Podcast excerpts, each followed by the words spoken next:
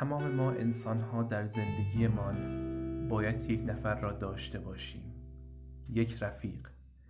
نه از آن رفیق هایی که فصلی یک روز هستن و یک عمر. نه. نه از آن رفیق هایی که وقتی زندگیت بهار است کنارت هستند و در زمستان زندگی تنهایت می‌گذارد. نه از آن رفیق هایی که وقتی زندگیشان تاریک می شود به سراغتان می آید و وقتی زندگیشان پر نور است فراموشتان می کنند نه منظورم این رفیق ها نیستند. رفیق هایی را می گویم که اگر از آسمان سنگ هم ببارد چتر هستند.